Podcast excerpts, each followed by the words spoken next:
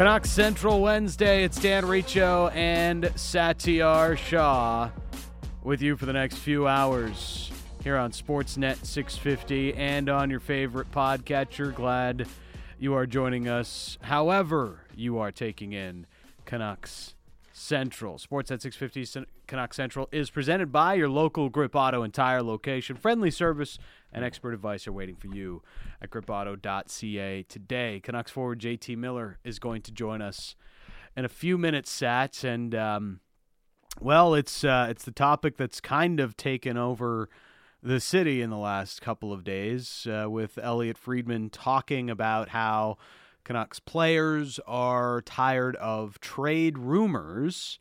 Um, it's uh, kind of par for the course this time of year while we are uh, just under three weeks away from the trade deadline.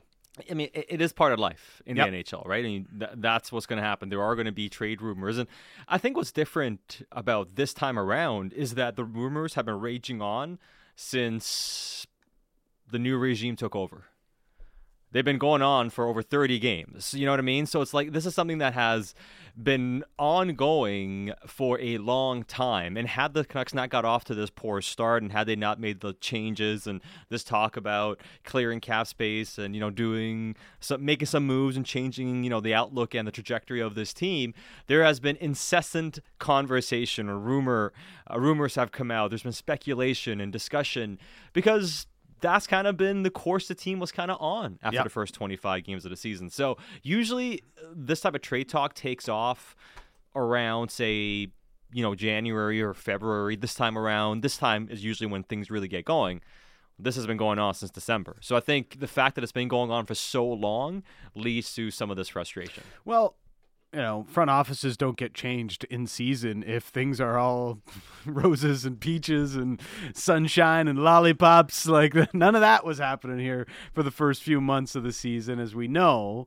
But you know, JT has been the one consistent player on this roster. Uh, him, Quinn Hughes, and Thatcher Demko have been the picture of uh, consistency, good yeah. consistency at yes. least, um, not the other kind, which was you know consistently bad uh, for some players on this roster for much of the first bit of the season. But yeah.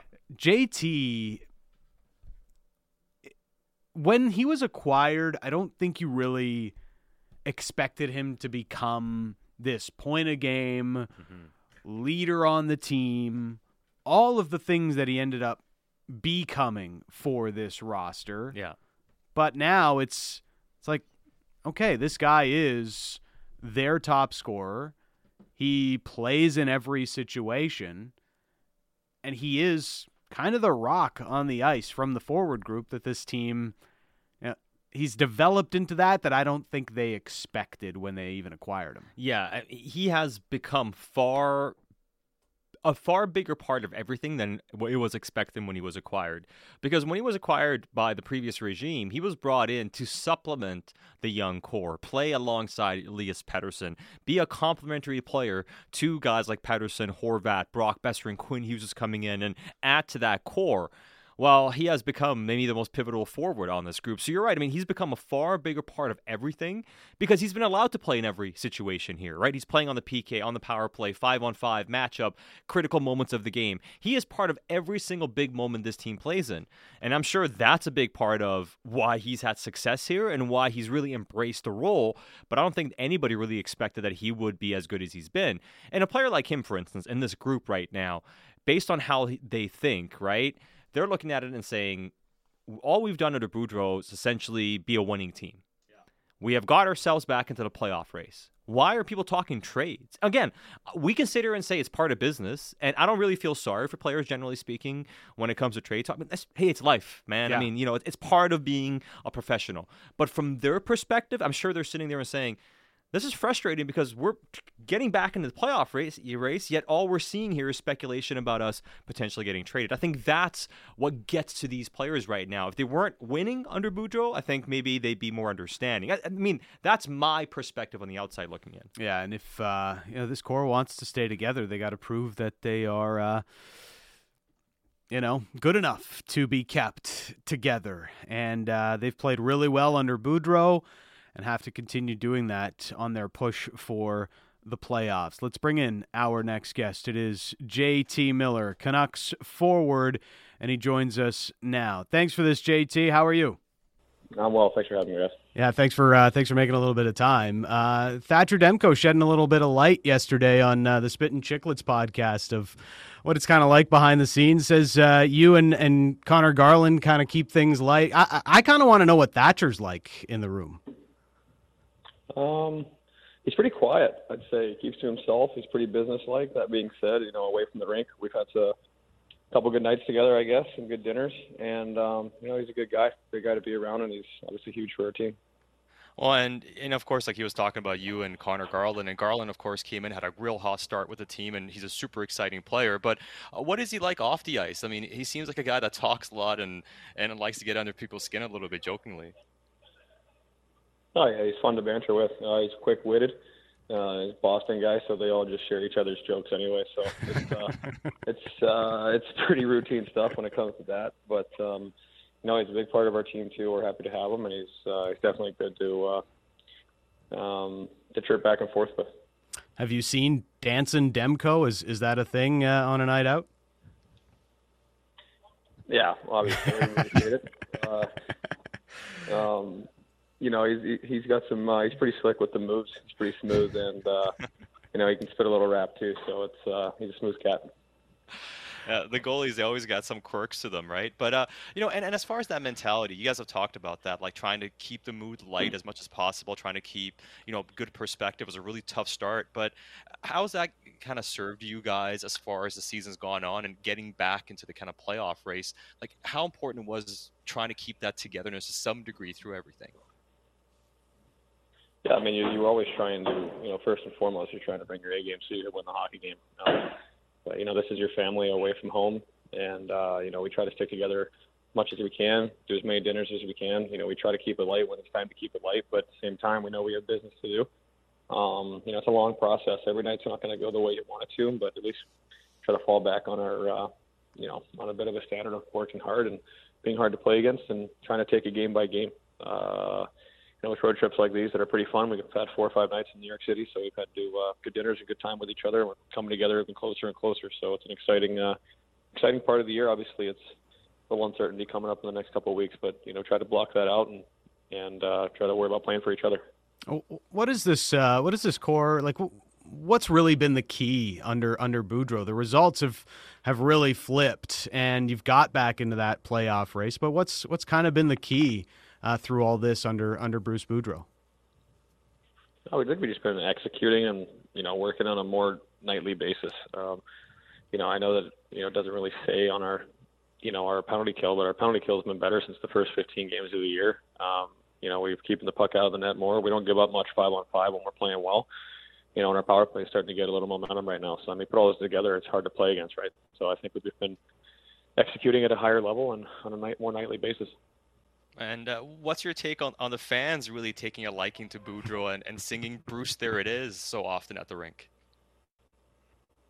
Well, the new the new thing for them, right? So I mean, they're gonna obviously gravitate to anything that uh, that they can with somebody new that comes in. Um, you know, the fans seem to love them, and you know, it's nice to uh, hear when they're chanting because typically we're up late in the game. So um, it's nice to hear that, but it's nice to play well at home lately. So we're trying to keep that going.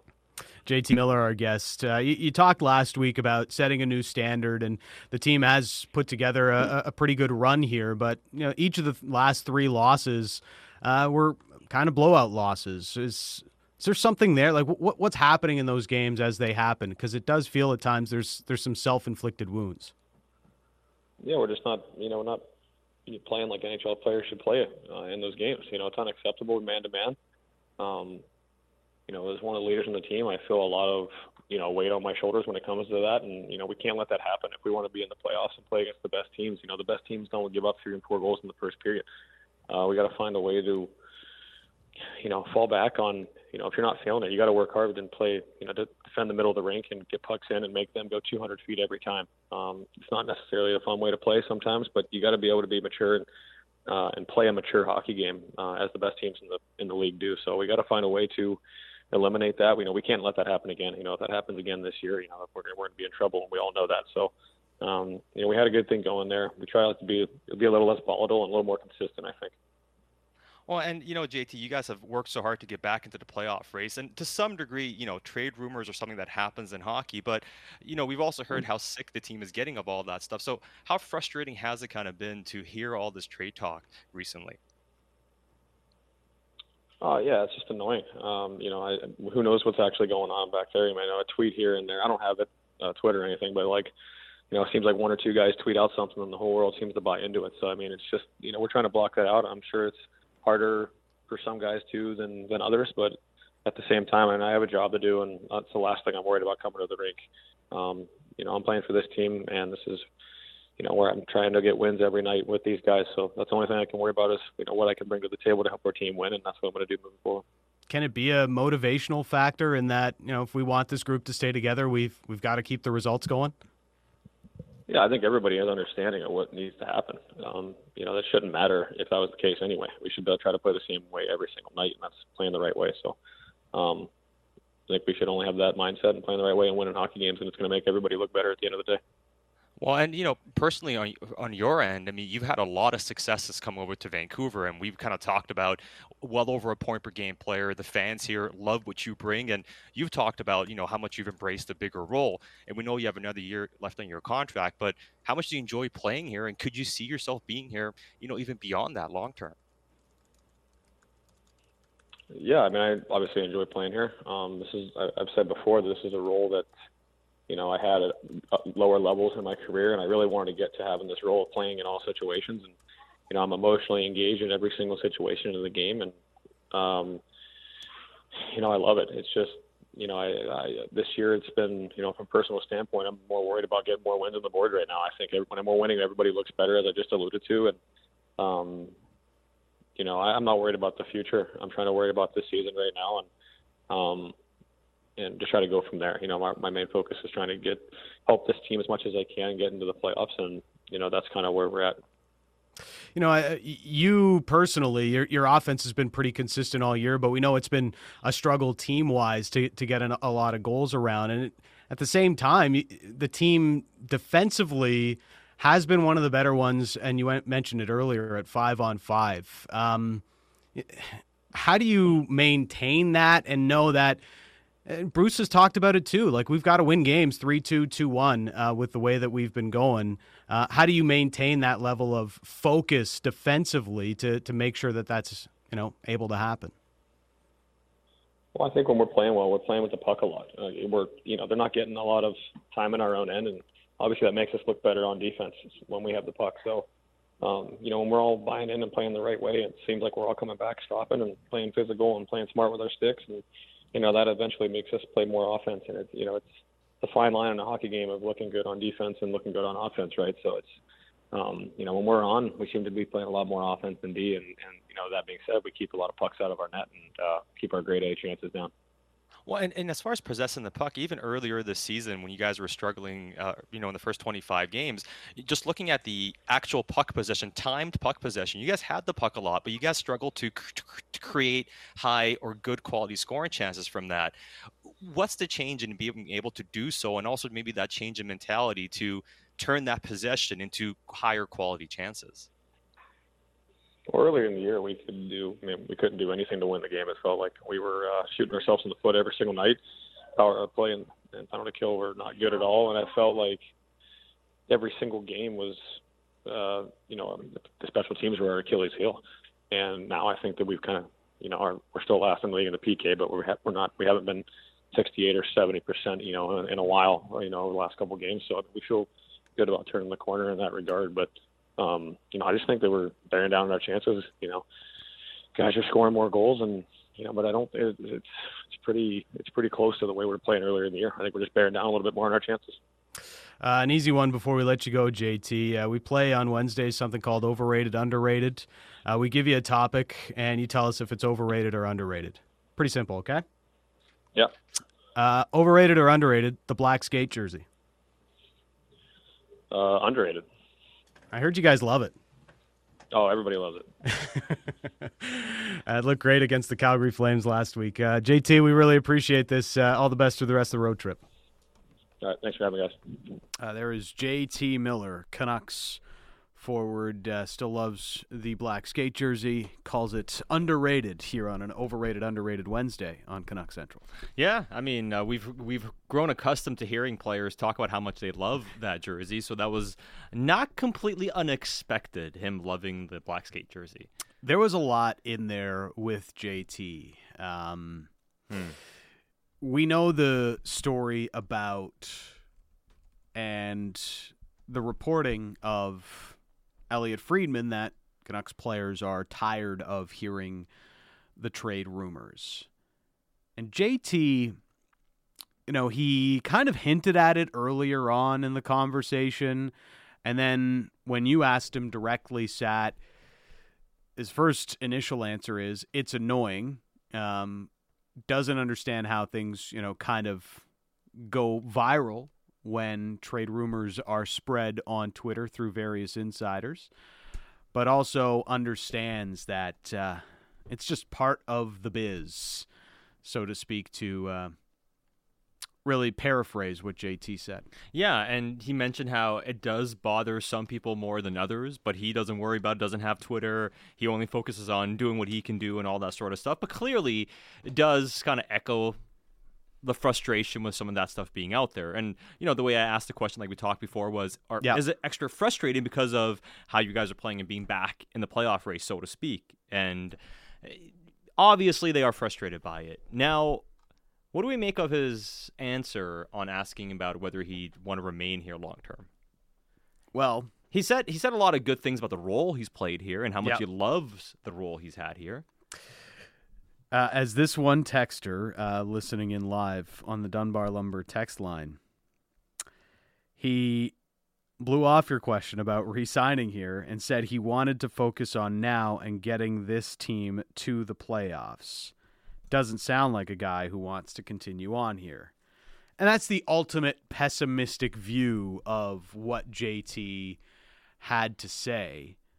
But yeah, he doesn't, you know, wax poetic about how much he loves the city of Vancouver and would love to stay here a long time if that's what you were hoping to hear. Yeah, he didn't say that, and like everything else, he was trying to keep it to we're focused on right now, trying Yeah. to play now, this season, yada yada. That's what he kept echoing even beyond the questions we asked about his future and everything else. But it is quite the contrast from what Brock Boeser said when he mm-hmm. was asked about Wanting to stay here. And he said this is where he wants to be. He loves it here. The organization knows what this organization means to him. He was very, very, you know, outright in Mhm. his want and desire to remain in Vancouver. That wasn't echoed by JT Miller. Now, just because a player doesn't say that doesn't mean the player doesn't want to be here. And like we said, his you can hear the tone in this conversation. It wasn't like he mm-hmm. came into this all jolly and happy to do this media thing. You can tell he's annoyed by the media to some degree. He's annoyed by some of the stuff going on, and all they're worried about is trying to get back and win hockey games. I think that's part of the conversation. So let's let's not read too much and say, "Oh, he's not going to stay here. He doesn't want to be here."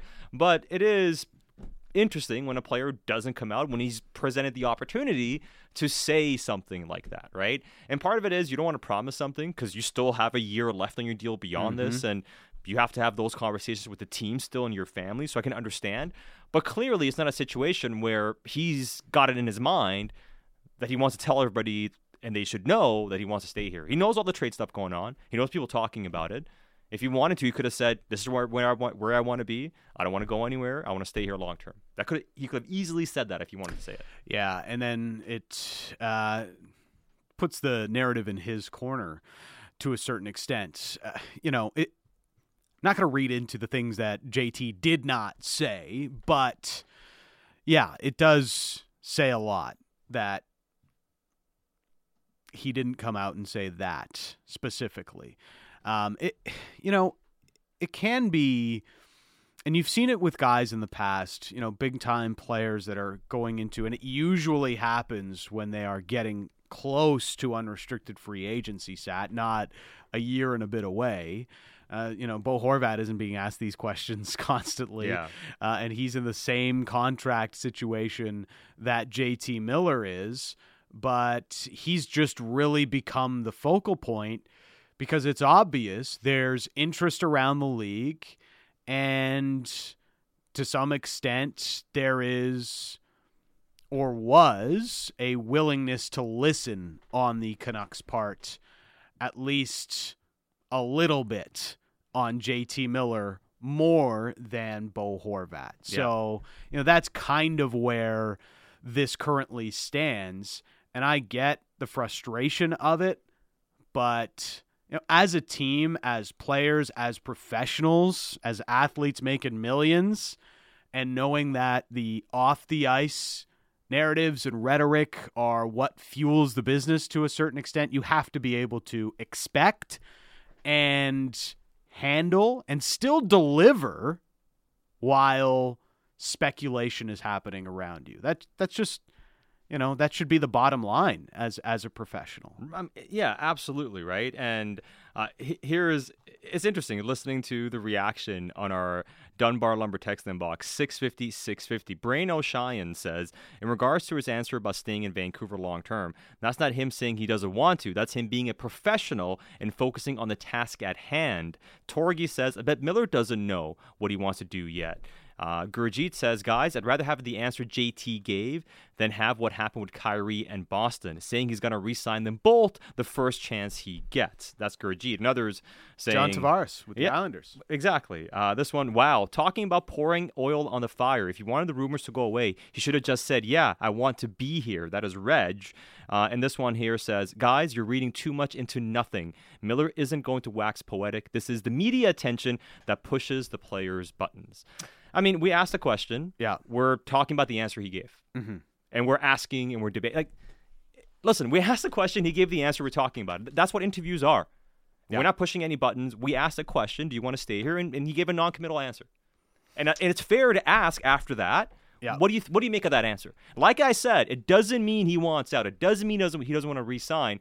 But he had an opportunity to come out and you know quiet things in a big way and make it very clear what he wanted to do compared to Boeser, and he didn't. That's all. Now, yeah. you can read into that whatever you want to read into it, but it's fair to discuss something after we have the person on and ask them about it. Yeah. And I do get like there is a part of uh, the professionalism, uh, you know, that that some of our listeners have brought up here that JT wants to keep the focus on the team, but for a market that is wondering what his future looks like, you're going to read into him choosing to focus on the here and now and not about what he hopes to bring in the future. And there's a lot there, you know, there's a lot off the ice that goes into choosing where your future is and how your family feels about that and so many different factors. But there has been a lot of speculation about Miller and whether or not he is long for Vancouver and that's not completely up to him at the end of the day. It's uh, also up to the team and what they see as part of their future. If the number that it's going to cost to keep JT here makes sense for them, if they believe it's just the time to move on because of where they are at in their cycle, whatever the reasons may be, this is, as of right now, um, a two way street. And JT is playing as good as almost any other player in the league. Mm-hmm. So it's hard for a team not to want that guy to stick around given what he means to this roster right now. There's a lot of factors that go into whether or not his future is in Vancouver or not. Yeah, and you know, like Torgay mentioned, uh, does Miller really know what he wants to do yet? I mean, I, I think this has been a tough season. There's yep. a new regime in place, right? And two tough seasons. Two tough seasons, right? And there's a, he's in a situation where he can maximize. He has one big contract remaining too. So let's be fair to has this player made up his mind about what his future is going to be? And if he hasn't, why would he come out and give a commitment one way or another? And that's a fair thing to say. I mean, he's still a, a year and a half away, right, from being an a unrestricted free agent. He's going to be 30 years old when that happens. It's his last chance to get a big contract. This is a big decision. It is a bit different than Brock, right? Because Brock is, you know, a guy who's 25. He has maybe one more contract beyond this. This is JT's last chance here. This is the one chance he has to write his ticket about where he wants to go. Does he want to stay here? Does he want to go elsewhere? So, to be fair, he could just not have it figured out, and he's not going to be committal if he doesn't have it figured out. It's uh, Dan Riccio and Satiar Shah. Keep the texts coming in. Uh, we are getting some uh, requests to replay uh, the answer from JT. Uh, we'll see if we can spin that around. Also, had some really interesting takes on the blowout losses. Each of the team's last three losses have been by blowout. In those three games, they've given up 13 first period goals. Kind of hard to win a hockey game when you are trailing by multiple goals, many goals, after 20 minutes of play. JT's answer on that was pretty insightful and said it's unacceptable and we can't let it happen again this season. We'll get into some of the other responses JT gave and what the rest of this season means and being back into the playoffs means for this club. It's Dan Riccio, Satiar Shah. This is Canuck Central.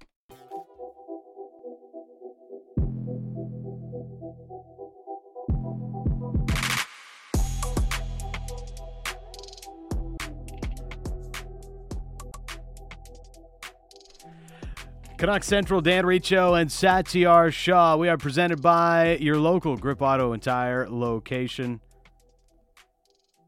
Friendly service and expert advice are waiting for you at gripauto.ca today. Hmm. JT Miller filling up the uh, the text inbox, Sat.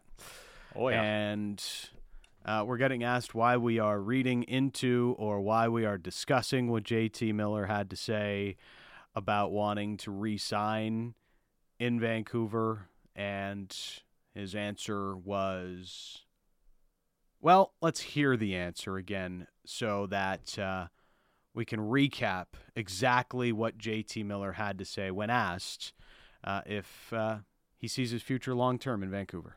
Yeah, I mean, I obviously enjoy playing here. Um, this is, I, I've said before, this is a role that, you know, I had at, at lower levels in my career, and I really wanted to get to having this role of playing in all situations. And, you know, I'm emotionally engaged in every single situation of the game, and, um, you know, I love it. It's just, you know, I, I this year it's been, you know, from a personal standpoint, I'm more worried about getting more wins on the board right now. I think when I'm more winning, everybody looks better, as I just alluded to, and um, you know, I, I'm not worried about the future. I'm trying to worry about this season right now, and um, and just try to go from there. You know, my, my main focus is trying to get help this team as much as I can get into the playoffs, and you know, that's kind of where we're at. I'm not worried about the future. I'm worried about the here and now. Mhm. And look, he's been in the crosshairs of trade rumor for the last number of months. He's a year and a bit away from unrestricted free agency. There's a lot that's gone on off the ice with Miller.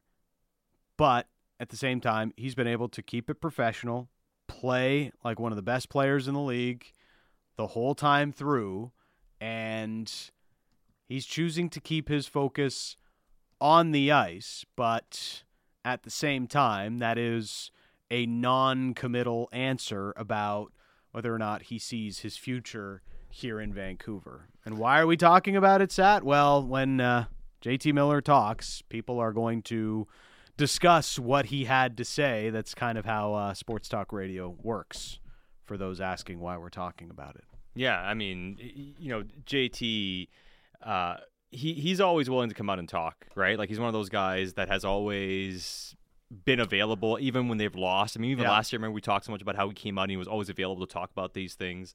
When he has something to say, he wants to get out and give that message. And I feel like he wanted to talk about the trade rumors, um, and maybe not so much about uh, his future in Vancouver beyond this season. Well, and uh, he did mention how much he loved the role and how much he loved playing what he does. He doesn't want to get into anything beyond this year. And like we kind of mentioned, there's a lot of uncertainty still, Mhm. right?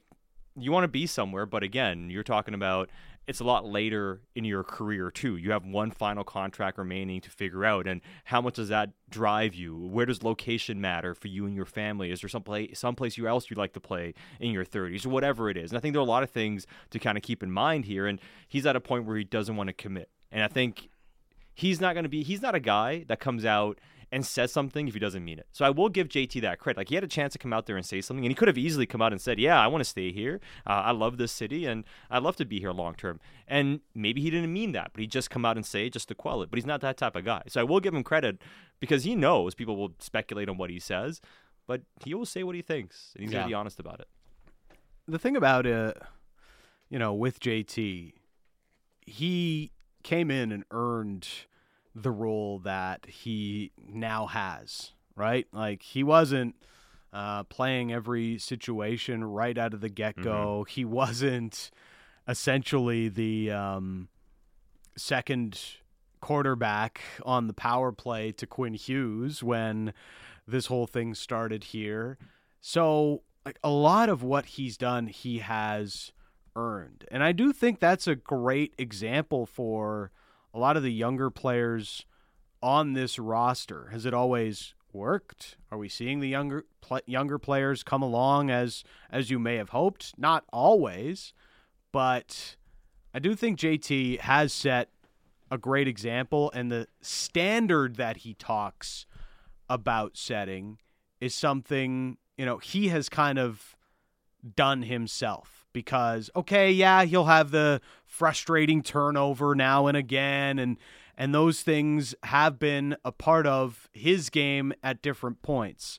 But for the most part, JT he's earned the role he's got here in Vancouver. And he's so good that at times you will live with the odd mistakes that he does make because in the end, you're generally coming out ahead with JT Miller on the ice.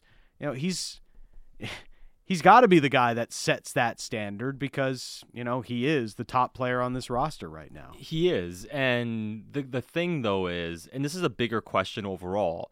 What about the mix? What is Mhm. off about the mix? How much of this group is they're not good enough, and how much of it is the mix just does not fit? Yesterday on yesterday's show, Izzy and I really kind of got into the um, lack of long-term fixtures for guys like Pettersson and Horvat if they're going to be here long-term as your one and two centers. Like, who do you play them with? And the contrast, JT Miller, Dan, anybody he plays with, he has a lot of success with. That that's happened. Like it doesn't matter who you're playing with, as long as the top six guy, it works. This year, you start going through Horvat and and Elias Pettersson and their most common line mates. They've had a big revolving door. Like Boeser and Miller, even though they're not playing together as of now, they played over 460 minutes together at Yeah. five on five.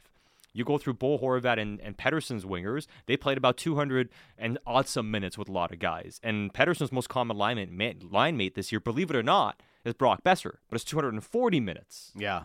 And Whereas Boeser's played 460 minutes with JT Miller, and there there's been a real hard there's been, they've had a hard time figuring out what the best fit here is, and even beyond that, how much of that leadership group and that kind of culture setting also needs to change as far as the leaders are concerned. JT's been the most important one.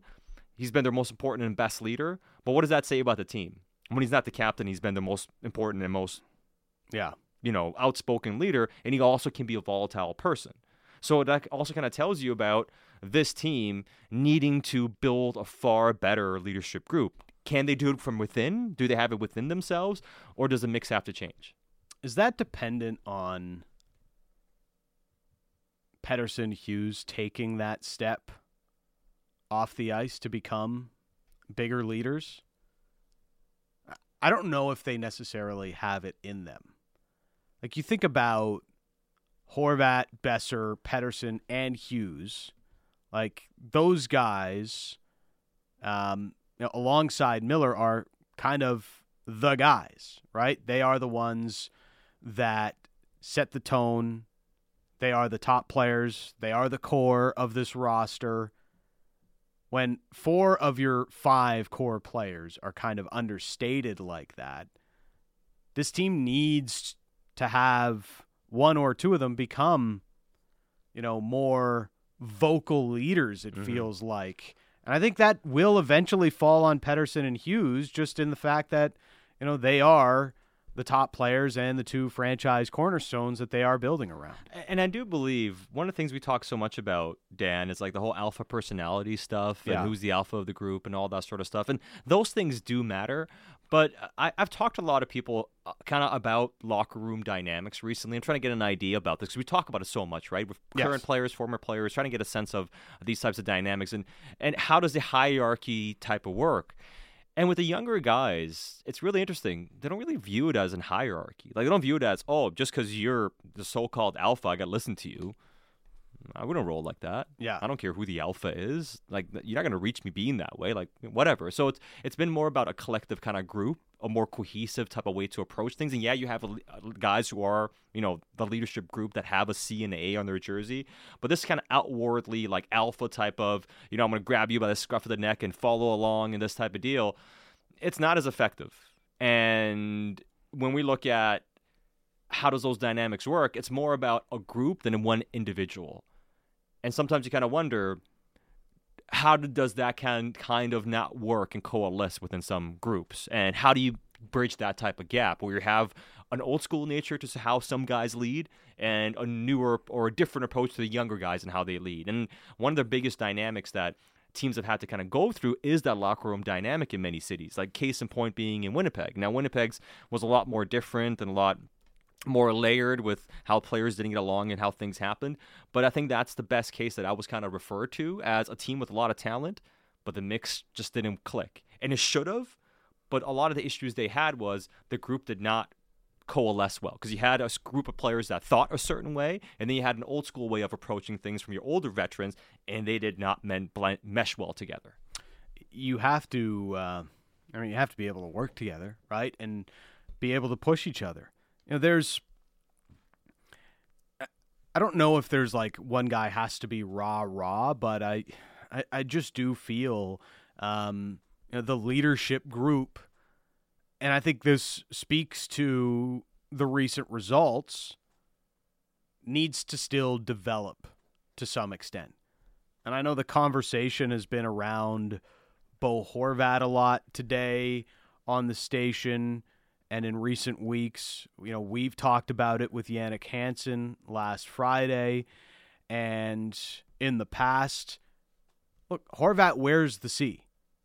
A lot of this is going to fall on him, but JT Miller also took that upon himself when he spoke with us today in setting in saying you know i'm i got to be one of the guys on this team i gotta i gotta be that guy that sets the standard. I'm a part of the leadership group. I'm a big part of the leadership group and i know that.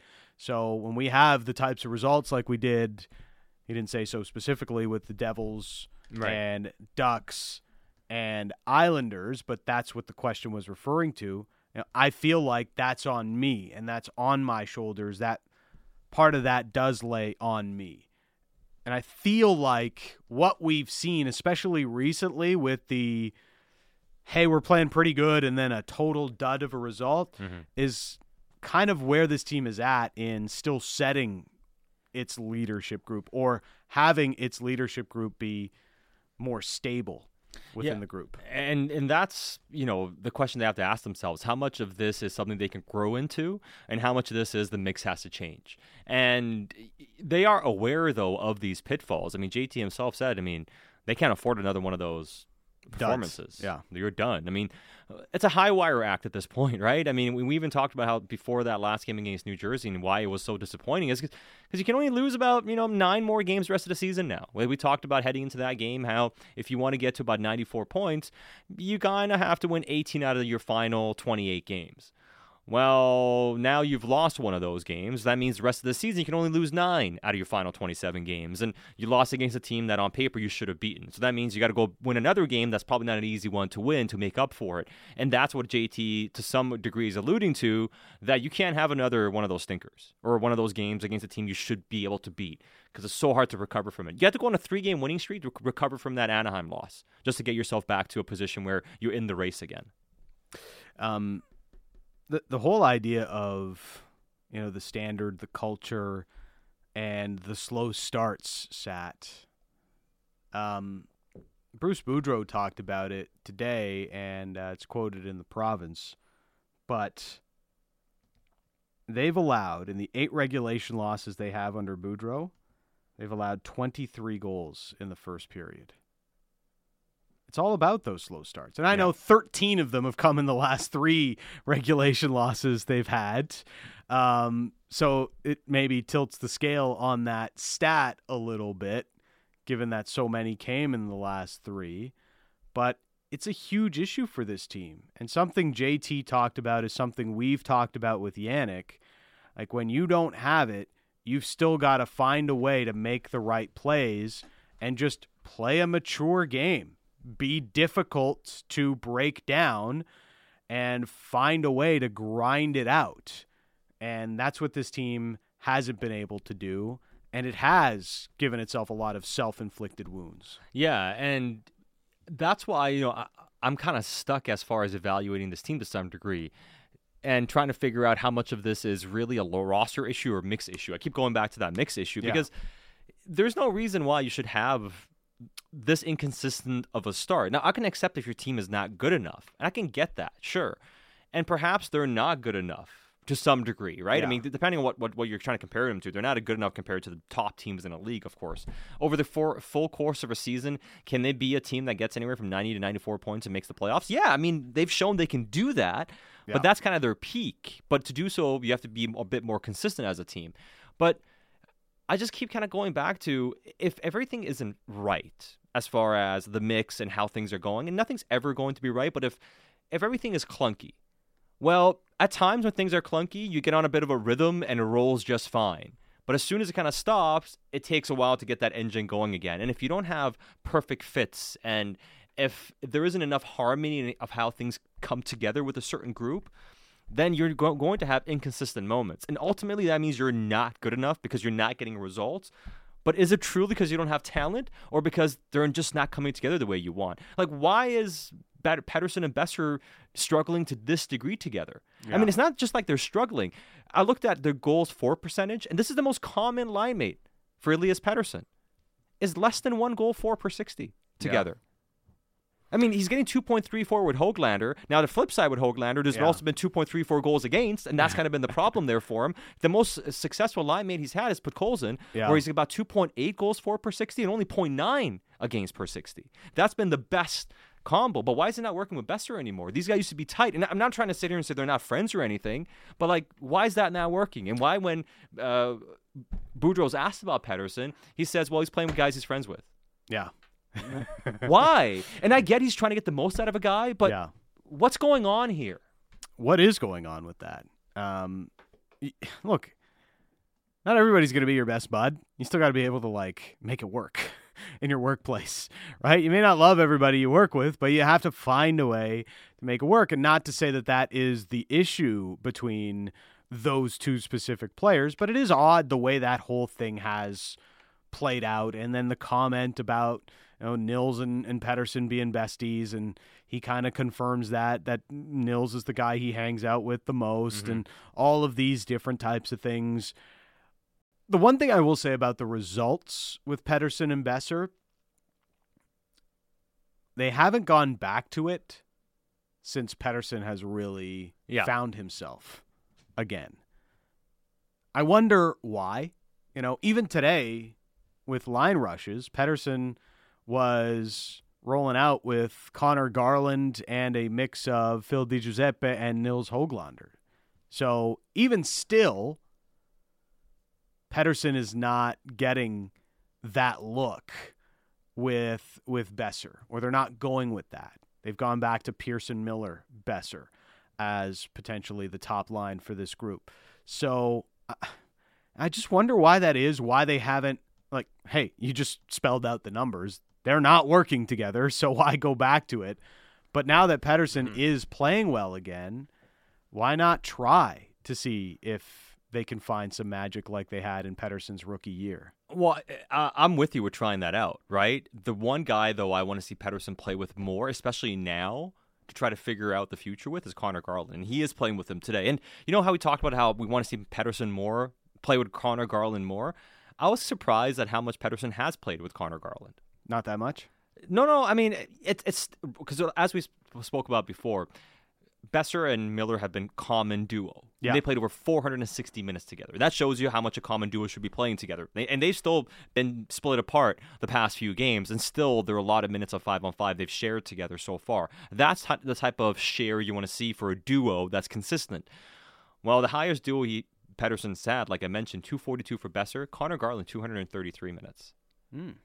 So there's been a fair sample size with Conor Garland, but not a lot since Pettersson's gotten hot. And that's kind of what we talk about here, right?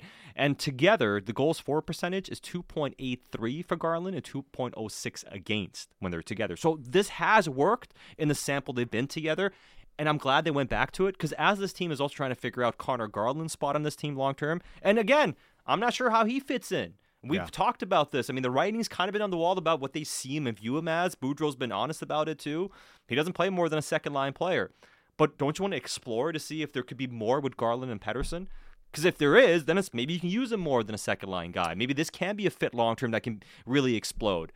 That's what I think you have to really, really explore here before the deadline. I think the uh, as much as I've liked Garland, the the idea that the fit hasn't really been there has lingered for most of the season um, with Garland, and I think it's not necessarily intensified, but it's certainly been a little bit more pronounced with the regime change too, and some question marks. Garland's name coming out in the rumor mill, and some different things there. I. I, I, just want to see Pettersson play with Podkolzin and and Garland. I'd like to see Pettersson back with with Boeser at some point too. Try it out, see where you get your best Mhm. offense out of, because at the end of the day, that's what this is about. And Nils Hoglander ain't it. And I wouldn't be surprised, Sat, if uh, with Phil Di Giuseppe taking part in line rushes today, Boudreau said he is not made a decision yet on who will be in the lineup tomorrow, but it's pretty clear Nils Hoglander might be might be on the outside looking in again. It, it could very well be, and we were talking about this, um, you know, a- after the game on Monday, and especially about that mistake he made on the second goal, the Myers goal. He blew the zone and Yeah. bad turnover. But we talked about that sequence. We're like, Boudreau's not gonna like that, man. And people got mad at us like, why are you guys always harping on Hoglander? I'm like. Bro, all I'm doing is pointing out something that happened the coach is not going to like, and he might scratch him because of it. And look, lo and behold, he might get scratched because of not just that mistake, but it is kind of indicative of what the coach wants to see from him and what he's not providing. And he got bumped off of uh, Pettersson's line after that too. Yeah. Plus, Garland made a very specific comment Yes. after the game that was clearly uh, he didn't name any names, but we all know who it was kind of talking about when he mentioned, you know, we're blowing the zone way too early and not giving our defensemen anyone to pass to. Yeah. So that was very evident Yeah. about how these are things you can't do. And the reality is, if you go through the underlying numbers for Hoglander, they've been very positive. He's creating chances, right? I mean, the expected numbers are all positive. The chance differential is positive. Like, he's doing a lot of good things. But when you're not scoring, and when you're a dash seven, I'm not a big, you know, plus minus guy, but the way the coach views it is, and he kept saying this, you're not finishing your chances and you're hurting us defensively. And perhaps you you deserve better bounces, and perhaps you should have more production than you've had, and you have been snake bitten, but it doesn't matter Yeah. because you're not scoring and you're making mistakes that are costing us It's kind of the old Nikolai Goldobin conversation. to some degree, right? But uh, I, I, I think there's more to Hoglander, right? And, and he and I think the numbers are even more impressive of what he can Yes. do, and I think there's more there that can sustain and be good 100%. long term. And he actually like put a decent season Yeah, on tape exactly. for But- a full year. But the thing for him is going to have to be, or what I believe Boudreau's trying to get across to him here is, when you're not scoring, you can't hurt us. yeah. You know, and it's like it's one thing if you're scoring and you're making these mistakes or you're blowing the zone. I can live with that when you're putting the puck in the net. But when you're not, I can't have that, man. And that's essentially what he's trying to say. In that moment, they're proved it. That's a game where you can't make that mistake, man. Like I know you're creating, you hit the post, you did other things, but you're not scoring, so you definitely can't be blowing the zone. Yeah. In a one nothing game on the road on the second half of a back to back. I mean, it's just not great. And uh, the Canucks are looking to continue to set that standard. And as Miller told us earlier in the hour, uh, you've got to make the mature play and find ways to get things done. Uh, as JT had uh, Oh, really, really good talk with us uh, earlier on in the program. We appreciate him joining us and being uh, as candid as he was. Uh, all right, coming up, hour two of Canuck Central. We'll get into the rumor mill. David Pagnotta of the fourth period joins us, and uh, his take on Canucks players not loving the fact that they are in the rumor mill and more. It is Canuck Central on Sportsnet 650.